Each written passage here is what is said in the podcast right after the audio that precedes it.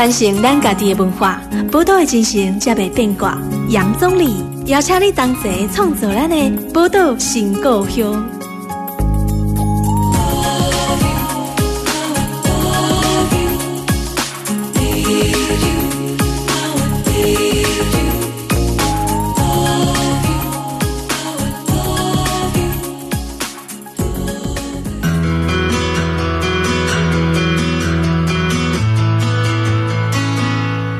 欢迎收听宝岛联播网 FM 九九点一大千电台，宝岛新故乡，我是总理。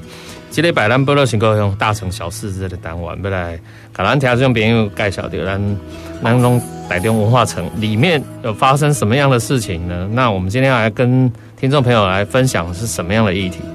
我们都知道说，在地方里面都会讲到地方派系，台中当然也不例外，文化城也是有地方派。可是这个地方派系还有所谓的。这个黑金文化，因为咱大家讲吼，在政治上吼，台中某地方的派系，大家都点点听到什么安派、欧派，对不？但是呢，我们今天要从另外一个不同的角度来谈台中的地方，什么样的角度？土地征收，哦，从化分配这些。那看到台中，其实我们整个台中的房地产，我看现在还是很火热。台中的这个房地产这么火热，都是有一些原因的。那、我们今天来追根究底，所以就邀请到哈。对单台中加千门根底哈，台大的建筑与城乡研究所博士候选人黄子伦，子伦来到现场来一起聊一聊台中的目前的土地重划、地方派系跟黑金文化问题。欢迎子伦。大家好，我是子伦，然后目前在城乡所，然后就是过去是做这个台中地方重划的议题的。是，今天我们特别透过网络来连线到子伦，想要先跟子伦请教说，哎，子伦，你可以先聊一聊，说你为什么你是台中人吗？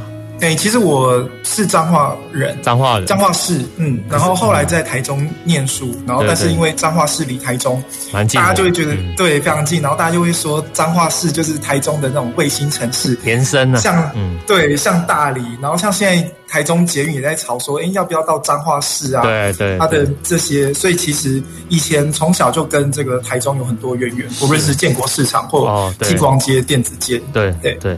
那因为其实呃，我跟子伦认识也是在这个台中的旧城区那边认识，就是因为我们 也知道说，台中的这个旧城区过去也一直在谈旧城的再生嘛，哈。不过对，其实谈到台中哦，台中的这个土地重化一直是一个。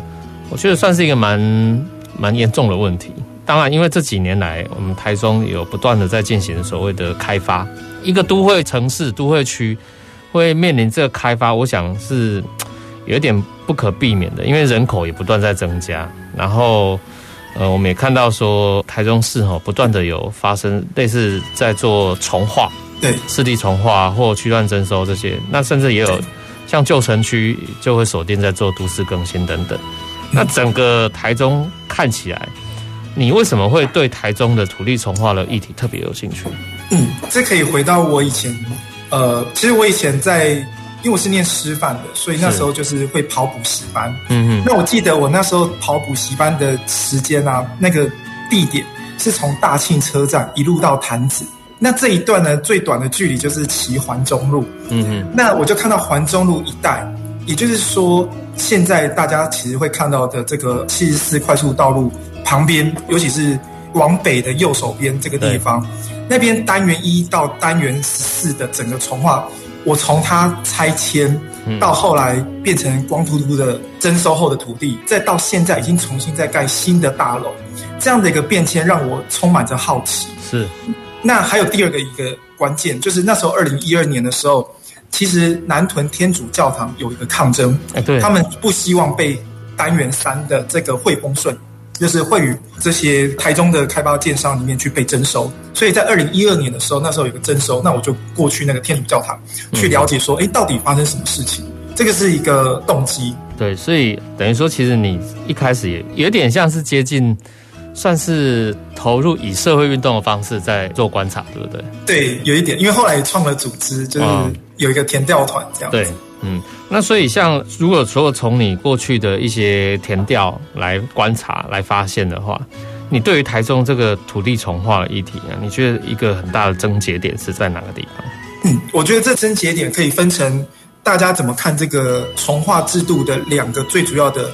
这个办理人，嗯，假如今天是公办也就是政府公办来看，那他就会跟地方派系跟市府他们之间的利益调派调，不要讲分赃的话，就是调整，然后 是也是资源分配啦，哈，哎，对对，资源再分配，对，但是自办就不一样了，自办他就跟这个，因为是民间所有。就是一般人民，他可以自行办理这个重划，对所以这时候他们的问题就会是不是跟政府，他们就会跟财团利益接收有关。哦，对，所以这就是两个最大的差别。那目前台中其实后来我从那个南屯天主堂介入之后，大多数在处理的都是自办从化之下那些弱势居民跟大型财团之间的冲突。是，所以简单来讲，就是算是四地重化部分了。对，四地重化。哎，那这个他们自办的重化，自办重化，你刚刚提到说，通常会跟财团会挂钩在一起。那财团挂钩为什么会跟地方派系会有一些关联呢？因为这个财团，比如说台中的很多人都会想说，财团就是很大型的企业，对啊，可这个企业还是有分所谓的在地型的企业去长出来的。比如说单元二。那它其实会跟这个长益企业很有关系。单元二在什么地方？在黎明新村附近，南屯这边。对，南屯。嗯、那之前有一个比较有名的，也是抗争的议题，就是黎明幼儿园。对。那其实那个地方就是单元二。嗯哼。单元三就是汇丰顺，就是惠宇丰益顺天，大家也是就是台中比较有名的、这个、常见的几个建设公司。对对，合起来合资，然后去做的开发。嗯、所以其实这些。财团还是有分大型全台湾的，或者说地方性的。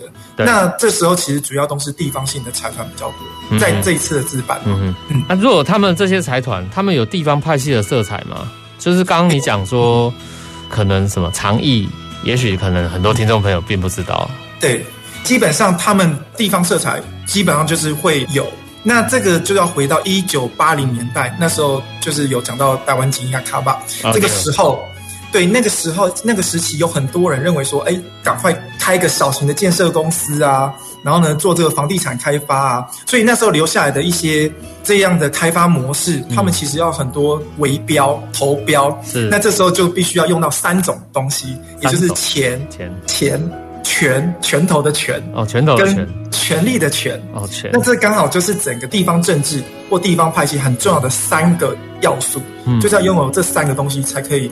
拥有去投资或者去标案的结果。那、嗯、如果从你的自己的研究，你可以跟听众朋友分享一些，比如说有哪一些很经典的故事的案例吗？其实我自己的话是地方派系，他们的策略，因为自办重划，他们有一个负责人，一定要负责人。嗯，那这负责人通常不会看得到他是地方派系，非常难看到。哦，负责人看不出来啊？对，就是说你单纯找到这个外面的这种负责人啊、总经理啊，就挂比较难一点。对。但是其实有时候他们会找两种人去挂他们的总经理，或者是其他的职位，比如说咨询顾问啊，这时候就能看出他是属于哪个派系去造的。比如说长益集团的话，它本身就是跟地方派系有关。那那那个汇丰顺，他就不是找地方派系，他反而是找跟政府关系很好的，也就是以前还有省府时期，嗯，是。那对，那那时候有所谓的地震类的官员，他们退休之后。省府地震局退休之后的官员来当他们的总经理，嗯嗯嗯，这样子，对那就有有这一类的。那我们可以其实从自办重划的这个总经理啊，或者是咨询顾问，去了解他们是属于地方派系哪一派。嗯，那单元二就很明显就是偏市区内的，对，市区内的对。那那个那个单元三他们的做法，汇丰村他们就是找跟政府关系比较好的，就不一定是地方派系。嗯，所以原来这个所谓我们现在。看到台中市这么蓬勃发展的，不断的在开发的过程，而且现在整个土地在开发，其实台中市到处都在开发。哎，现在对，那开发过程里面背后其实都有这一层因素啊，就是说财团跟地方派系的这个渊源，都还是有一点就是可以牵连得上。对对，而且有一些其实牵连的蛮紧密的，那个紧密可能超乎我们的想象。不过如果我们严格来看啊，台中市现在。有没有必要了？就是面临各个区，比如说我们看到北屯也是，台中市的北屯。现在我看很多的这个房地产类的新闻，谈到台中都不免会提到北屯。对，哦，然后我就在思考说，哎，那台中当然人口越来越多没有错，台中现在有超过两百八十万人口，那整个台湾的，大家都讲说台湾第二大城市，可是有必要一直不断透过这种开发方式，才让大家可以住得起吗？还是其实越来越住不起了？对，其实整体来讲的话，假如今天这个城市是越来越投机的，像以前很有名的一篇论文，他们就有讲到台中是一个投机城市。哦，投机？对，就不是像大家想象的文化城。哦，蛮直接的，嗯。对之前还有一个人说，呃，还有另外一些观点是说，那个台中是风化城，嗯、就是因为有什么酒店文化、八大文化、八大行业，对对对，兴盛。那不论是对，那不论是投机城市或风化城市都好，嗯，其实这个地方，假如是为了投资的兴起的城市的话，当然对于我们这种角色要住在台中的自住户来讲是。房价会越来越难负担的，这是百分之百。是。那对于这个土地重划，它有没有必要性？那对我来讲，现在来讲，我会觉得会根据不同的人，他有不同的观点。哦。那主要就是可以从三个观点，第一个是政府，政府绝对是希望他的土地不断的向外扩张，嗯哼，然后取得它都市繁华的这个样貌。然后才可以作为他的政绩去宣传，不论是做政治宣传，或者是这个城市竞争的指标，甚至说啊，我们现在已经超越高雄了的说法。嗯，政府一定是希望重化。那另外一个投资客，那这个投资客可能是海外的，有人说是中资也好，或是哪里的，不一定是台中这里来的啦。对对对，这种外来的投资客，他们也希望是投资。尤其是呃，我们刚刚提到这些湿地重化，嗯，它这些地方早期的目标是希望作为低密度开发。所谓的低密度开发，就是不要像七期八期那一种，或者是台北信义区独栋的很高的那种样貌，嗯、反而是住的很舒适的一种别墅的形样貌。低密度开发是指这个？对，嗯，对，所以很多投资客就很喜欢这种具有隐秘性、低密度开发、有很大的居住空间，嗯。那这时候很多人就会来到这边去投资，但当然就会压迫到台中的这些自住户或者是年轻人嘛。对，这样子，所以这个土地开发最不利于的，可能我觉得是在于当地的原住户，或者是想要住在台中的自住户，嗯，他们可能会面临到自住户来讲会买不起，嗯，那对于原住户来讲，他们拆迁之后没有办法住在原本。其实很靠近市区的地方，反而被迫住到更远的地方。拆迁以后，因为又又又变越贵了。对，拆迁变贵，即便他们有补偿金，对，可是那补偿金可能不一定能够负担得起他们的钱。哦，这样子是，是，所以这个土地开发到底它有没有必要性？对于不同的角色，它就有不同的所谓的必要程度对，那这个其实现在整个土地的重化，我们看到说台中市哈，真的是不断的在进行。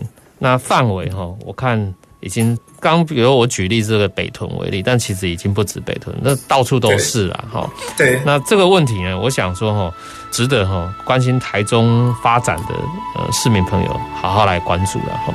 我们先休息一下，那下一段节目我们再马上回来请教子文。传承咱家己的文化，宝岛的精神才袂变卦。杨宗理邀请你同齐创造咱的宝岛新故乡。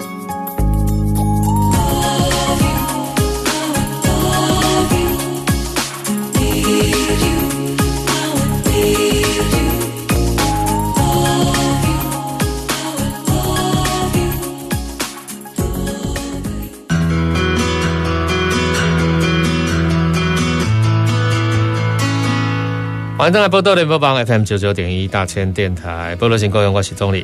诶，这礼拜咱波多新故乡吼来讲到咱大城小事，台中这个城市哈，讨论讲到文化城。可是，刚刚我们今天的来宾哈，是我们台大城乡所的博士后援黄子伦哈，子伦跟我们介绍到台中，也有人讲说台中是投机的城市啊，有人讲台中风化城。不管是对台中什么样的称号。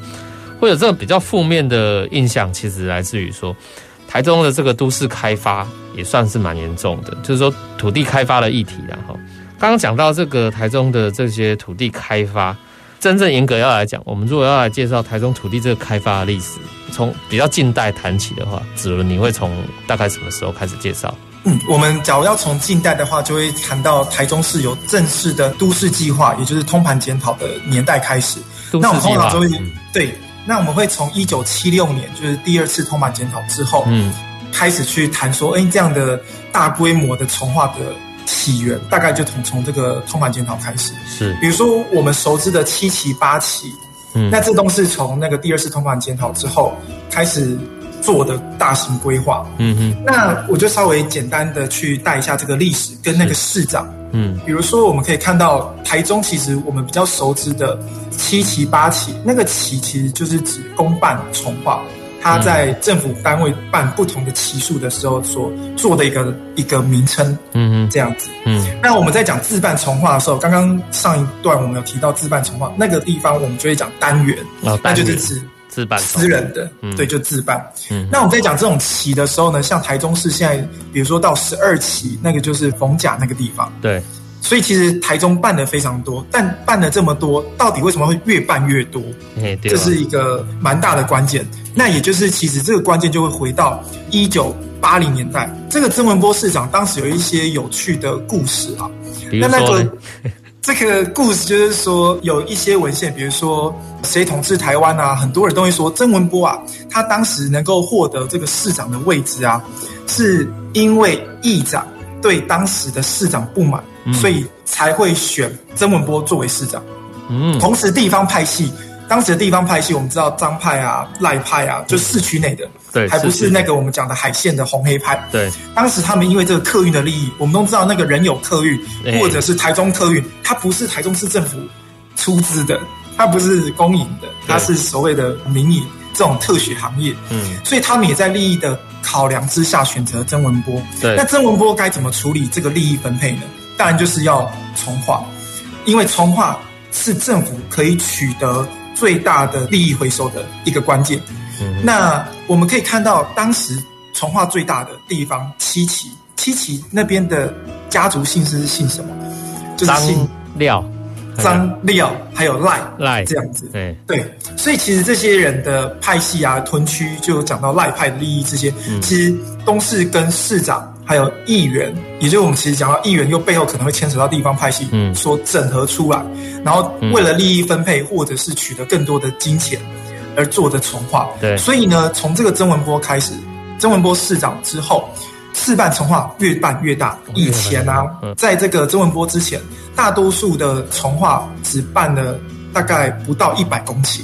嗯，都是小面积的，是。可是曾文波一半呢，就是上百公顷的土地，是。对对对，所以在这样的情况之下，我们就看到，哎，土地怎么瞬间越越来越多呢？我举个例子好了，嗯，就是早期，比如说大智啊、麻源头啊、中明啊，这些都是从化，他们只有十六公顷、二十四公顷、十九公顷，都是小的。嗯。可是曾文波呢，他竟然在这个东山或者是中山从化区这些地方，五期。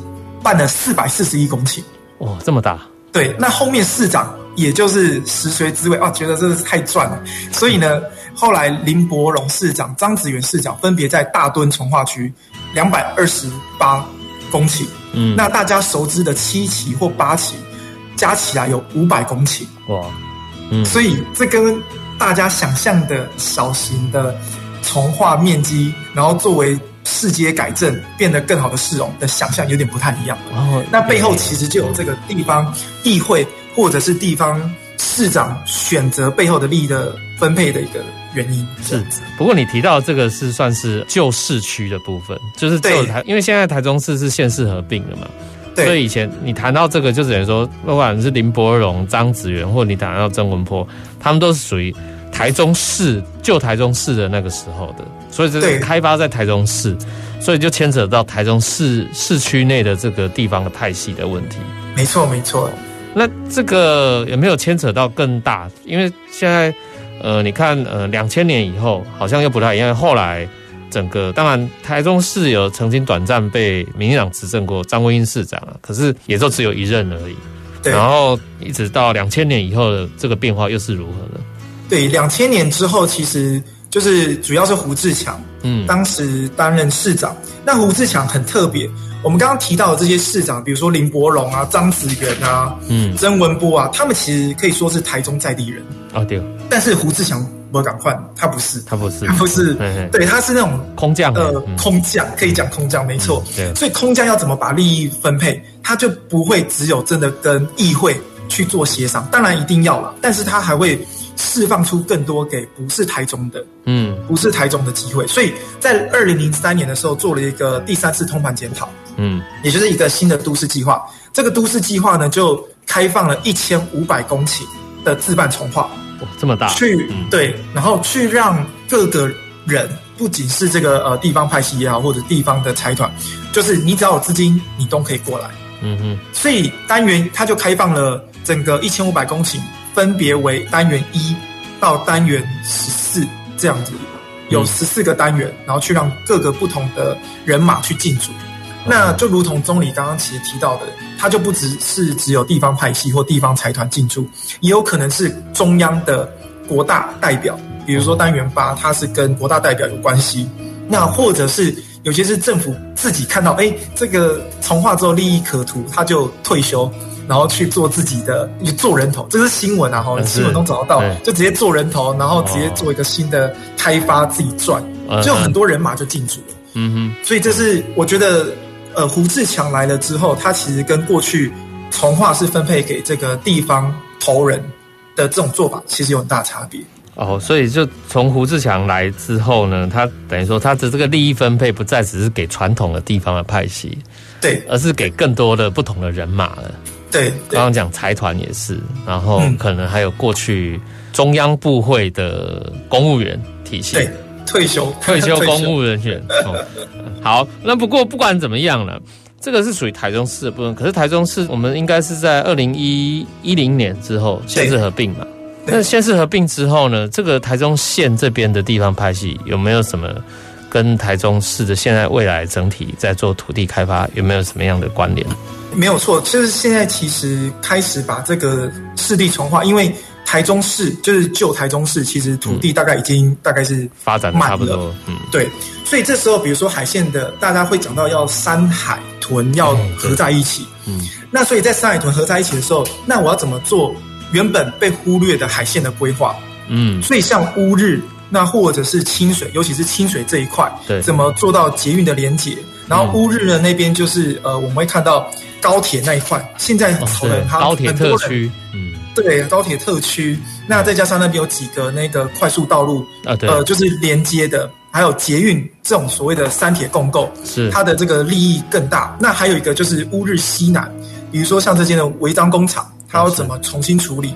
那这些其实就是海线的立委，尤其是大家知道大乌龙地区就是偏严宽很嘛，嗯，对，这样，那他们其实就会有很多的居中协调。那我觉得有趣的就是县市合并之后，我们可以看一件事情：台中市议会的议长跟副议长现在是谁？嗯，现在是张清照跟那个严立明，嗯，是属于海线的海线的人来所谓治理台中市议会。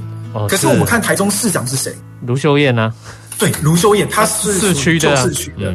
对，所以因为上一上一届市长是林佳龙，对，那现在已经回到双边，大概是以国民党为主的一个治理方式了。那他会不会回到早期台中县的这一种治理模式，也就是红黑共治啊？今天市长是市区内的当，那议长就是海线的当，嗯，然后呢，这个假如之后海线推来当市长。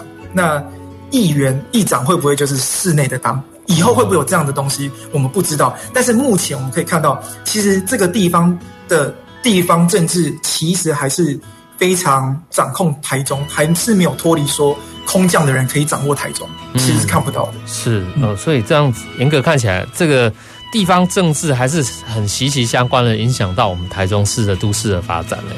就是说，政治还是会去。影响到你所谓的这个经济发展的部分，对，对哦，所以我觉得这个部分应该是听众朋友要还是要了解到，请这样不前面政治归政治的呀，经济归经济的，弄弄起看见这会。那另外一个，呃，我想说哈，还有一个很重要，就是说在这一连串的都市上，我们看到说包含政治力的介入，政治力介入，当然在不同的时代、不同的首长，他们有不同的做法，可是我想民间的力量应该也是。很很重要的，尤其在民间在对抗这个土地的过度在开发的过程里面，台中市市公民的力量到底是展现在哪个地方？也会请子伦，你我想你应该这部分也有一些很深的观察嘛。对，就是其实我觉得台中一直都有这个市民的力量，我觉得这是一直都有的。那我很有比较幸运的，能够跟长辈，就是说前辈们有接触，同时又看到比我年轻的人也慢慢进来的这个转折期。嗯是，就是二零一零到二零二零这段期间，嗯嗯，那在以前，嗯，对，那在以前呢，台中就有针对土地重划想要保存文化的这种传统，比如说我们知道的小来公园，它在七期，是。对，那七期那个地方原本是新复发的土地，那它就是那个地方要作为一个公园的话，其实会损害他们很大利益，所以当时就是有民间团体，然后跟政府的斡旋之后，才保留了那一块。能够证明台中的史前文化遗址的一个公园，嗯，嗯，所以这是蛮特别的。其实台湾台中早期就一直都有这样的一个公民力量。那到了二零一零，也就是台中开始重化非常非常多，嗯，然后很多的规划也非常非常多。那这时候越来越多人看到这些拆迁啊，还有文化资产的拆除啊，嗯，所以大家就开始忧虑。再加上当时有很多的青年。回乡，或者说青年回到台中要做一点事，所以那时候有非常多的比较年轻人的力量开始出来。是，那当时其实就出现三种三种单位吗，其实不是单位啊，没有那么正式。嗯，那比如说自救会，就是当时因为拆迁，所以他们有要争取一些补偿或者是居住需求的，嗯，这比较常见的，嗯，对，很常见。那第二个是台中的温室团体，这也是非常多，嗯，对。那不论是早期他做小来公园。那或者是中间有很多人在做古厝，嗯、很多沟处东地从化区嘛，哈，很多三合院啊，但是他们就是要拆迁，所以他们就很多会去做抢救，是，比如说单元四、单元五都有很多很著名的，嗯，拆迁的古迹，嗯，都还是保留下来，嗯，比如说是哪一些？哎、欸，我现在记得人谁去 抢救，但忘记那一栋建筑，对。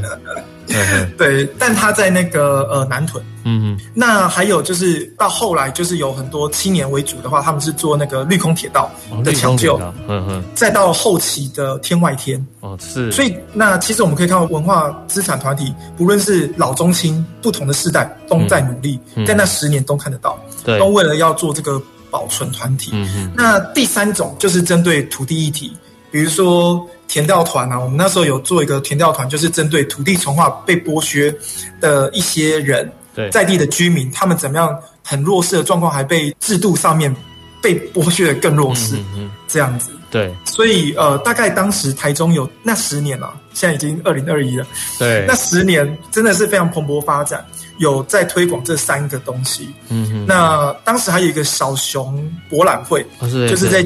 对，抢救小熊博览会，抢救土地的，嗯嗯嗯，那也就是希望能够唤起大家对于这个土地议题重化也好，或者是我们怎么样去爱乡土这些，嗯、然后怎么样重新找到台中的历史，不是只有一昧的，像当时胡志强市长那时候比较是想要国际城，所以放了很多什么扎哈迪他们那时候要做古根汉博物馆啊、哦，是啊，对，嗯、那一类或迪士尼啊，嗯，反而是希望能够强调在地的文化。能够被展现，所以当时那十年很多都是在做这些。嗯嗯嗯。所以其实，在刚刚讲是算二零一零到二零二零这中间这十年，嗯、其实也有不少的公民团体，或者是说这个市民组织啊，哦，自己在开始在发起一些呃，用自己的力量在针对不管是文化面的或环境面的，在争取到对于土地开发议题的一些权益。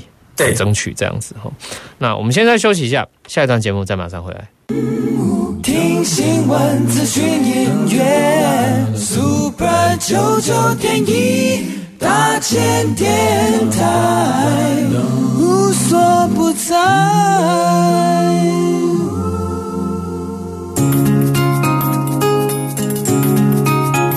传承咱家己的文化，宝岛的精神，才袂变卦。杨总理。邀请你同齐创造咱的宝岛新故乡。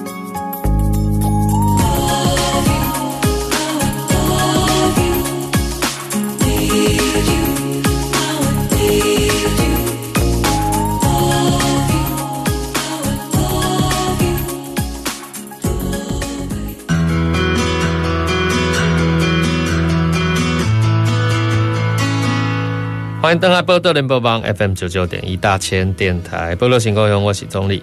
这礼拜咱报道新故乡吼，为大家来访问是咱台大城乡所博士候选人吼黄子伦来甲咱的节目做专访，甲咱讲到台中的大城小事啊，吼为土地征收、重划、分配来开启讲到咱台中的地方派系的这个文化吼。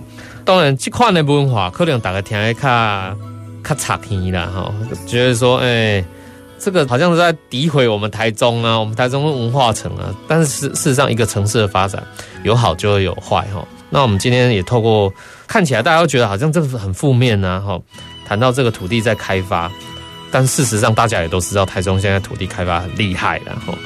那当然也上一段节目也提到说，呃，台中这个城市开发，尤其近代哈八零年代以来，我们看到不同的这个政治人物、市长，简单讲市长或或者是这个地方上派系之间的一些从资源的分配的过程里面，就可以看到说，这个土地开发这件议题跟政治有非常大的关联。那这一段节目，我想要继续来请教子伦，就是说，因为你是做这个城乡研究。那城乡研究里面，我觉得当然，呃，从你的学术专业的角度啦，你认为说什么样的一个政治决策哈的做这种重化的方向，会对整个都市或者是都市的市民才能比较达到这双赢的可能？因为好像也不可能完全都不开发，然后从尤其从这个经济发展的角度来看的话，那可是又如何一方面要维护市民的一些权益？这个我觉得这个好像有时候会两难哎。对，那我觉得在这两难的过程中，应该有一些基本的原则可以去参考。对，那这个基本原则，第一个是民主。把它讲这个就好像很大，对啊，民主很大哦，嗯嗯，很大的议题。那但是这个民主的做法，在我过去看到从化的样貌，可能就是要充分的沟通。嗯哼。然后第二个是时间，它的信任程度，就是彼此的信任。因为现在谁跟谁的信任？就是政府他发了这个征收通知，那民众现在大家都是很很怀疑嘛，嗯、对政府都是怀疑的。现在台湾的状况的话，是那看到这个征收，就是说啊，你是不是要偷我的土地啊什么？但是很多人就是政府可能发了一个信，你就是被征收，你没有第二句话，但是他不会跟你讲理由为什么要被征收。嗯，所以那个时间沟通跟你说的这个信任过程里面，怎么样可以有更多的人不同的角色作为这个协调者？让这些被征收者了解说他被征收的必要性，嗯哼，这种沟通还有时间成本一定要付付出，对。但是过去的政府，我说早期了哈，嗯，现在可能台湾越来越好，但是在过去其实就是一个信就结束了，你就是被征收，所以会产生很多的抗争，嗯哼。所以这个充分沟通、时间信任，这是第一个最基础的原则，嗯哼。那第二个呢，对我来讲就是时间下那个耐性。耐性这件事情，两个人的耐性，就是政府其实他要对于开发要有所耐心，嗯，去看待说，我们不要追求一下子要超英赶美，就是说不要超越台北啊，嗯，变成新加坡啊，变成上海啊，常常会有这种口号了。对对对，常常会有说要成为第二个纽约曼哈顿，像那个台北社子岛，他就说我要做那个台北曼哈顿之类的。对对对。对，那就是说不要为了这一种城市指标或者要成为一个国际城市的方向，然后强调很快速的就要做大型建设的开发，嗯，而是有耐心的去找到地方的特性，然后地方的特殊文化，然后去把它不论是要保留也好，重新的。移植到哪个地方都可以，但是就是在那个耐心之下，能够让彼此都满意之下所做的一个都市决策，这是会比较好的。嗯哼，对。那所以像这个，其实政治人物做出来所有的这个政治决策，哈，真的我觉得都会影响到所有的人。你但是影响到的人，就是说到底是对谁有利？对市民有利？对财团有利？还是对少数的特定人士？呃，对，有利。那当然，你就是好要好好思考做这个决策的过程了。那可是，其实现在我们在整体来看的话，说台中市的，我们刚刚也谈到过去的这个发展，那还有现在从过去到现在的这个整个土地在开发的发展。可是那未来呢？未来台中的这个都市发展，你认为大概也会？你如果来来看的话，会朝什么样的方向来进行？嗯，只要以都市政治来看的话，嗯，我觉得目前的主政者跟地方政治的结构，其实算是很多人会说都市化，看起来是会松动这个地方政治。嗯，但是我们可以看到，在议会的结构跟市长之间他的政策选择，像现在是强调富士山嘛，就是这是这是卢市长政策的口号。嗯，所以我觉得目前的发展，它会是朝向即时服务在地。嗯嗯，就是说他他听起来不错啊，即时服务在地，但这就是非常草根，嗯、这就是非常地非常地方政治所要的东西。对，即时服务在地，嗯嗯，这样子。那但是我觉得有一个台中比较可惜的地方，就是二零一八或二零二零之后，台中的这个自治组织或者是议题组织，它变得少了，就是公民的团体比较力量被削弱了。对，那这个比较少，其实会影响到他怎么去抗衡。这些都市政治，尤其假如啦哈，今天真的是地方政治可以决策一切，又没有地方自走，那么就只剩下地方政治的那些头人可以决策的话，就会忽略掉这个市民的声音，就会比较可惜。嗯哼，这样，那就如同刚刚中坜我们有提到，这是过去的十年一零到二零，台中是蛮蓬勃发展很多的组织。对啊，但是未来看起来目前的这样的组织是变少的。嗯，所以也可能让这个城市台中这一块。会声音变得比较少，也可能变得比较少一点多样性，这是我比较担心的。嗯嗯，对。最后就是说，我觉得整体而言啊，但是整体而言，我觉得台中它其实撇开这个都市政治的话，嗯，在多样性的产业，比如说重机具、重机具，嗯，对。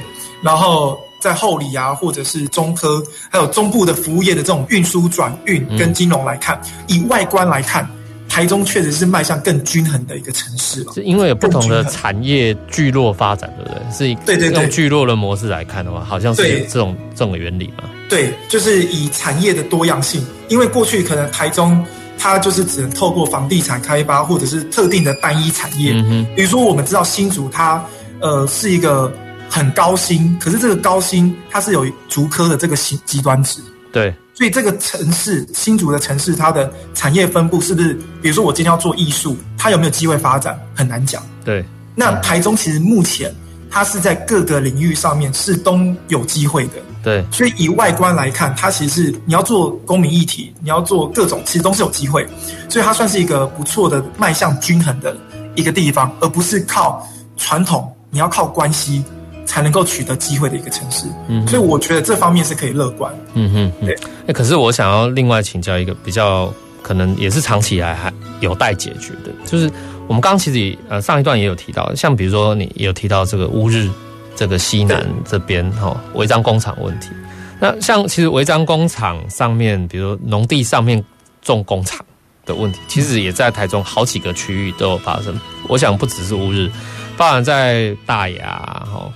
这个甚至后里啊等等这边地方也都有，像这个状况，其实也是都是在开发过程里面，好像这个问题到底是中央政府或者是地方政府应该要如何共同来面对的？目前的话，就是针对违章工厂，中央会定定这个国土计划，是去规定这一个工业区的使用嗯范围。那这个工业区使用范围最重要的，就是因为我们这些违章工厂，他们其实会排放一些污染物。嗯，比如说电镀这一类的污水啊，或者是什么，他们希望有规范。嗯，那所以其实中央已经在定定了，地方也会有他自己的都市规划，然后区域计划，看这个规划还不能够去解决这个违章工厂会一直出现的原因，会一直出现原因就是那些区域的人，他们需要这一笔钱，他们需要做这样的的产业，在违章工厂之下的那个就业。那个不用负担劳保，他又能够赚到一点钱的这个案例，我可以直接举例好了。嗯，就是我之前其实是在那个呃社头好了。嗯，那社头那边有很多是做袜子的工厂，对，那有些也是违章工厂。那但是呢，很多人都会选择到违章工厂里面去工作。他去工作的原因，他并不是因为要赚那个钱，就是他养他全家，他其实是打工性质。哦，打工，因为他本身有农保。嗯，只要他有农保，他就。想去工厂上班，他就必须要保劳保，那这时候就会冲突。嗯，那他就不能有劳，他假如放弃农保，他就没有农保的福利。对对。那农保福利他想要有，但是又想要赚额外的那个外快。嗯。那违章工厂其实是可以提供这样的人有这样的需求的地方。嗯。那我们怎么样能够解决到真的很深入了解那个在地人他们对于经济上的需求？嗯。因为现在农保可能绝对是不够，休耕啊、补助那些对于那些。做农的人一定是还是不够，也辛苦的。嗯、对，所以怎么样能找到替代的经济，能够让他们，即便没有违章工厂，他们有一个很正规的这个经济活动，能够让他们更环保，然后不用到这个违章工厂去处理，那么这个违章工厂可能就能够少一点。是这样子，嗯哼哼，对，所以其实整个市民的一些经济需求面啊，它看起来要从不同层次都要去被照顾到。哦，对对对对，那这个其实我觉得政治真的是也是影响蛮大的。嗯，对对，没错。嗯，所以像呃，我们今天谈到说，整个台中市在发展的过程里面，呃，你看到这些土地征收的问题哦，不管是你看到自办的市地重划，或者是公办的哈。这些重划的问题，看起来好像是让整个台中市的经济面 好像欣欣向荣，但其实确实也影响到非常多人的另外一个经济的这个层面，很多人很多人经济也是被影响啊。这个经济的影响有好有坏嘛，好就是说我忽然获得暴利，大规模的收入也有，那往坏的一面就是说影响到，我觉得影响到更严重，包含说居住的品质哦，还有甚至。甚至最严重破迁的议题，哦，这些这些东西，我想都是因为这样的一个关系衍生出来。什么样的关系？就是刚刚谈到，可能一些地方上的一些利益冲突，或派系上的资源角力，造就这些我们今天看到的台中市的样貌了。那不过，这个真的还是凸显出政治如何跟我们的经济息息相关，持续的影响到整个都会地区的发展啊，尤其台中都会地区发展。我想这个部分要特别。呃，让各位听众朋友可以了解，也来关注了哈。时间关系哈，我今天节目要先在这边也告一段落。非常谢谢台大城乡所的普测候选人子伦哈，今天可以拨空接受我们的专访。非常谢谢子伦，谢谢钟林。宝岛新故乡，精彩内容在 Spotify、Google Podcasts、Apple Podcasts 都可以点阅收听哦。